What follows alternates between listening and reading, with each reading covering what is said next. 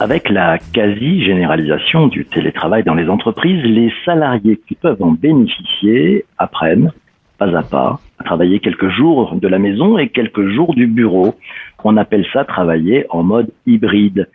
Si ce n'est pas toujours très simple pour les collaborateurs, ce n'est pas simple aussi pour les managers. Comment manager en mode hybride En mode physique et digital à la fois. En mode digital avec certains collaborateurs physiquement présents sur le lieu de travail et d'autres en télétravail de chez eux. Et comment manager alors qu'il y a désormais à tout moment quelqu'un à distance Ouh, c'est compliqué. On va voir tout ça, ce management digital. Pour nous donner les clés pour bien manager en mode digital, l'invité du podcast est Vincent Mendes. C'est le CEO et le cofondateur d'Aster, une solution logicielle qui lutte contre la réunionite et il est aussi auteur des sept commandement du manager pour des équipes efficaces, engagées et alignées, même à distance. C'est un ouvrage qui est paru aux éditions Duno. Bonjour Vincent. Bonjour PPC. Vincent, on attaque avec la première question. Euh, pendant le confinement, on a vu des managers et des managers qui étaient un peu à la peine, qui étaient un peu dans le mal, qui savaient pas trop comment s'y prendre, qui étaient un peu paumés. Il s'est passé quoi, Vincent? Oui, bah, c'est-à-dire que le confinement, c'est un peu un élément déclencheur. Euh, le début de quelque chose, le début d'un changement. Pour autant, euh, ce changement ponctuel a généré une transformation plus pérenne dans le temps. Ça, on en a euh, aujourd'hui deux leviers. Hein, l'organisation est devenue euh, ce qu'on dit, on appelle ça distribuée, c'est-à-dire que les ressources de l'équipe sont à distance. La distance est incrustée dans euh, énormément de relations euh, du day-to-day et du coup ça a changé la manière dont on utilise le digital, les outils, tout est devenu digital pour permettre la collaboration à distance à tout moment. Et ça a impacté également le management, l'aspect réellement la culture managériale de l'équipe et, et, de l'organisation qui a également dû s'adapter parce qu'on a vu des choses assez effroyables se passer au moment de ce premier confinement et desquels il faut revenir, desquels on revient. Donc c'est plutôt euh, plutôt positif quand même. Mais ce sont les deux leviers en tout cas que j'aborde dans, dans le bouquin. Euh, dans les sept commandements, les trois premiers sont euh, les leviers digitaux, les trois suivants managériaux. Le dernier a davantage un attrait au sens de l'entreprise dans, dans, ce nouveau monde ce changement-là, on le voit les enjeux, on va prendre des, questions de celles et ceux qui sont présents avec nous pendant le direct. C'est finalement c'est un, un, changement de culture où ça a mis le doigt sur quelques carences managériales. Alors, c'est jamais, c'est jamais l'histoire du manager ou du manager. Hein. c'est un peu le, binôme en fait. Des carences où, euh, si on était euh, loin des yeux, on est loin du cœur. Euh, ouais, c'est, très bien de résumer ça comme ça. Bah, en fait, ça fait des années, des années que euh, la culture de, de management de, de l'entreprise ou d'une équipe hein, tend vers plus d'autonomie, plus de confiance, plus de responsabilisation. Pourquoi? Parce qu'aujourd'hui, on sait que ce sont les leviers de performance euh, d'une équipe, parce que Google l'a montré en 2015 quand ils sont sortis leur, leur étude sur les, sur, sur les meilleures équipes du groupe, euh, qui, qui, voilà, avec les, les, les cinq critères de réussite d'une équipe qui sont euh, absolument pas liés à des hard skills, mais complètement liés à des interactions entre les personnes avec une grosse emphase sur l'autonomie et la responsabilisation. Du coup, toute l'entreprise aujourd'hui se transforme autour de ces deux leviers paf, confinement, 16 mars 2020, et là on fait des pas en arrière. Euh, on, on, a euh, vu des pratiques de euh, surcontrôle, de surtracking qui sont apparues. Voilà, c'est l'un des l'un des symptômes hein, de, de, de, de, ce qui s'est passé avant de ce confinement, c'est-à-dire en fait que on voit plus la personne euh, au bureau en face. Donc du coup, on se demande est-ce qu'elle fait ce sur quoi elle doit, est-ce qu'elle avance ce sur quoi elle doit elle doit avancer, est-ce qu'elle travaille bien? Parce que je sais que le mercredi elle garde ses enfants, je suis pas sûr que ce soit vraiment au boulot. Je vais regarder la petite pastille verte sur Teams, est-ce qu'elle est connectée ou pas? Je vais être beaucoup plus présent par téléphone, je vais l'appeler beaucoup plus souvent, savoir comment ça avance. Ça met une pression. En fait, ça vient anéantir tous les efforts qui ont été faits sur l'autonomie, la responsabilisation, la confiance. Donc, on a fait des pas en arrière à ce moment-là. Tout simplement parce que les leviers de confiance, d'autonomie et responsabilisation sont différents quand on est à distance. C'est plus la même chose. Euh, et il a fallu les réinstaurer euh, à la suite de, de cette, euh, de, de, de, cette nouvelle, de cette nouvelle organisation. D'autant que les outils digitaux ont un impact là-dessus. Hein. Je parlais, euh, c'était pas innocent, de la petite pastille verte sur Teams. J'aurais pu parler n'importe quel autre outil, mais on va voir est-ce qu'après 19h on est encore connecté ou pas? Il n'est pas rare de voir des personnes qui restent connectées sur Teams, euh, alors que en fait, euh, euh, parce que juste pour montrer qu'ils sont encore, qu'ils sont encore sur le pont à leur manager, alors qu'il n'y aurait pas besoin de montrer ce, de, de telles choses. Le présentéisme, le présentéisme digital. Le e-présentéisme. Le e-présentéisme, ouais. Ça, ça, ça, révèle quand même des, des carences d'un point de vue managérial, ça, ce côté euh, hyper contrôle fric, on va les surveiller s'ils sont bien là. Le sujet, c'est pas ça. Euh, le sujet, est-ce qu'ils délivrent? Est-ce qu'on a mis en place les conditions pour que les collaborateurs puissent réussir leur job euh, C'est de l'empowerment. Ça, c'est tout ce, ce, mal-être qui est sorti là euh, c'est ce mal managé qui, sort du lot qu'on voit Oui, bah, c'est-à-dire qu'en fait, les, repères ont quand même changé. Aujourd'hui, il y a des, des, méthodes, des pratiques pour maintenir cette autonomie, cette responsabilisation, même quand on est à distance. Euh, voilà, c'est pour ça que dans, le titre du bouquin, on parle d'équipe efficace. C'est vraiment l'efficacité opérationnelle, mais engagée. le fait qu'on se sente encore fédéré autour d'une mission commune, même quand on se voit pas tous les jours et que les, le lien humain et le lien fédérateur peut se diluer, et aligné euh, parce que euh, si on est cinq dans l'équipe, il y en a trois qui bossent sur euh, sur un sujet et deux sur un autre, et qu'en fait ça tire pas dans, dans la même direction, et ben ça se ressent tout de suite sur sur le reste, sur l'efficacité, sur l'engagement. Donc c'est les trois leviers sur lesquels on doit travailler. Et pour ça, il y a des choses très simples, très concrètes à mettre en place. Il y a une méthode qui est de plus en plus connue, qui part, on va dire, des, des entreprises plutôt euh, plutôt digitales, euh, PME, start-up, mais qui se répand aujourd'hui dans les grands groupes. C'est la méthode des OKR, une méthode qui permet d'aligner tout le monde sur un objectif commun et toutes les initiatives derrière qui sont générées pour alimenter cet objectif commun. Et on va, on va être, chacun va être responsabilisé sur une ou plusieurs initiatives. Chaque avancée d'initiative va être objectivée par un key result, un indicateur qui permet de voir est-ce qu'on avance bien dans la bonne direction, etc.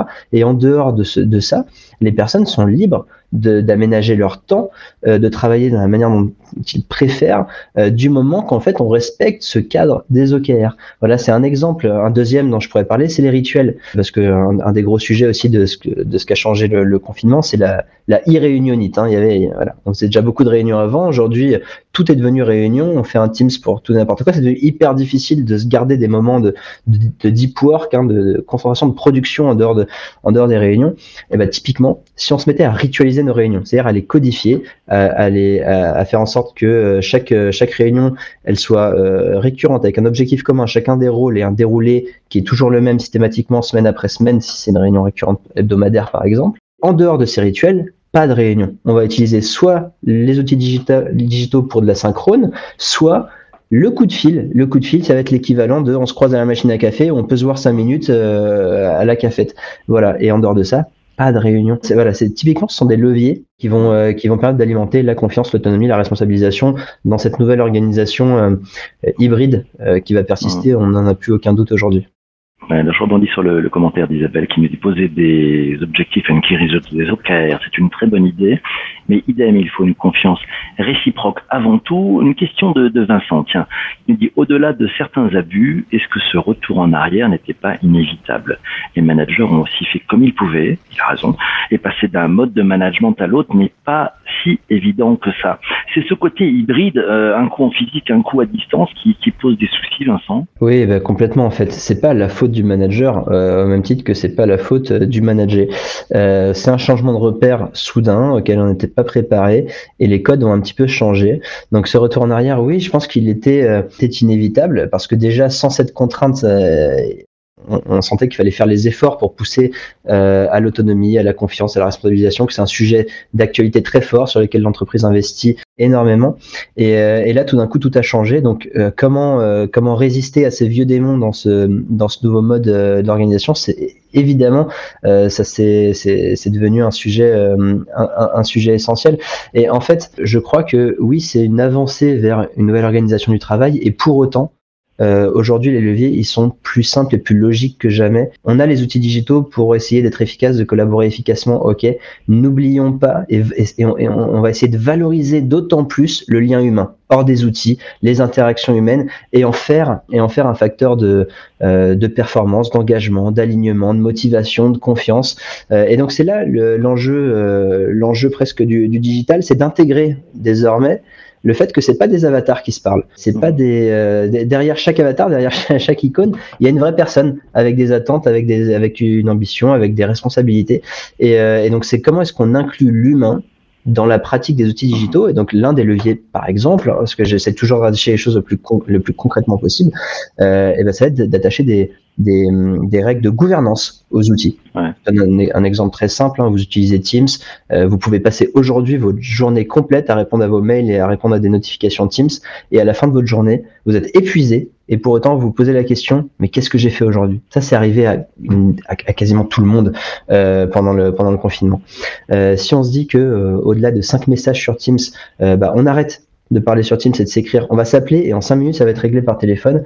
Euh, on, on, conserve le lien humain, euh, on conserve la motivation euh, et on se met au travail sur les vrais sujets plutôt que de répondre aux messages sur, sur Teams ou par mail. Voilà, c'est un, un exemple. Hum, je prendre des commentaires. Tiens, Isabelle qui nous dit finalement, on a transposé nos failles dans le digital avec le présentéisme, la réunionite, le management euh, fragile et non pas agile. Euh, Laura qui rebondit, qui dit les bonnes pratiques des réunions sont maintenant laissées de côté.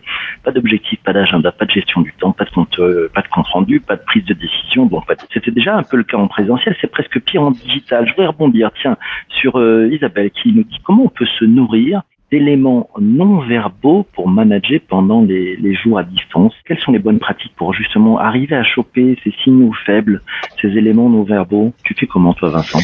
Les éléments, euh, les éléments non verbaux, euh, ça reste des choses qu'on va euh, ressentir à minima en se voyant. Je, moi, je crois, enfin, je, je vois pas aujourd'hui comment est-ce qu'on pourrait les déceler à travers les outils.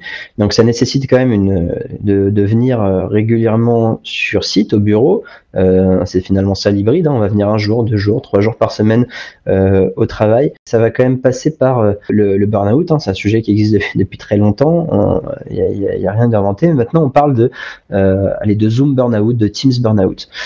hyper intéressant quand on est manager de savoir ça. C'est-à-dire que la réunion distancielle est, est, un risque potentiel de burn-out euh, au sein de mes équipes. Bon, et eh ben super, je vais m'attaquer au sujet de la réunionite. Euh, au sein de dans mon équipe en tout cas, donc je voyais qu'il y avait effectivement une question qui parlait de, on a transposé la, la réunionite à la, à la irréunionite, très vrai. Bon bah alors, les pratiques. Très concrètement, qu'est-ce qu'on peut mettre en place pour ça? Il y a deux modes de collaboration en hybride. Il y a l'asynchrone et le synchrone. L'asynchrone, c'est les messages Teams, c'est les mails. Le synchrone, c'est la réunion ou le coup de téléphone.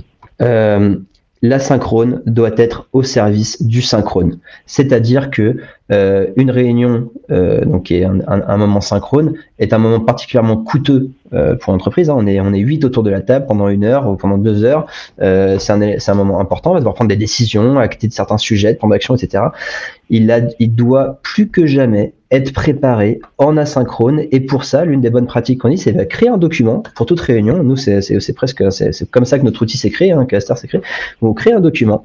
Euh, dedans, l'organisateur de la réunion, c'est un, un, template, un modèle. Hein. Il y a toujours, euh, bah, cette réunion, elle sert à quoi et comment on va la dérouler? Ça lui, prend cinq minutes parce que s'il a créé cette réunion, c'est qu'il y a bien une motivation. Hein, il faut faut juste la mettre sur papier. Et puis on va se laisser quelques jours, deux jours, une semaine, qu'importe, pour que chacun puisse alimenter ce papier des questions, des commentaires, des informations qu'il a sur le sujet. Et on déclenche finalement la réunion quand ce document est suffisamment complet pour nous permettre d'être efficace. En fait, on se dit, bah là, ça y est, on est arrivé au point de rupture. Ça peut plus continuer en synchrone. Il faut qu'on se parle. Il faut qu'on décide si c'est A, B ou C. Voilà, par exemple. Et là, on a une réunion qui est tellement plus motivante. Déjà, qui va pas durer une heure, qui va durer une demi-heure, euh, qui est extrêmement engageante. On sait de quoi on va parler, on sait ce que chacun a, apporté, et on va atteindre un objectif. Et on va réussir quelque chose. Finalement, on va atteindre quelque chose.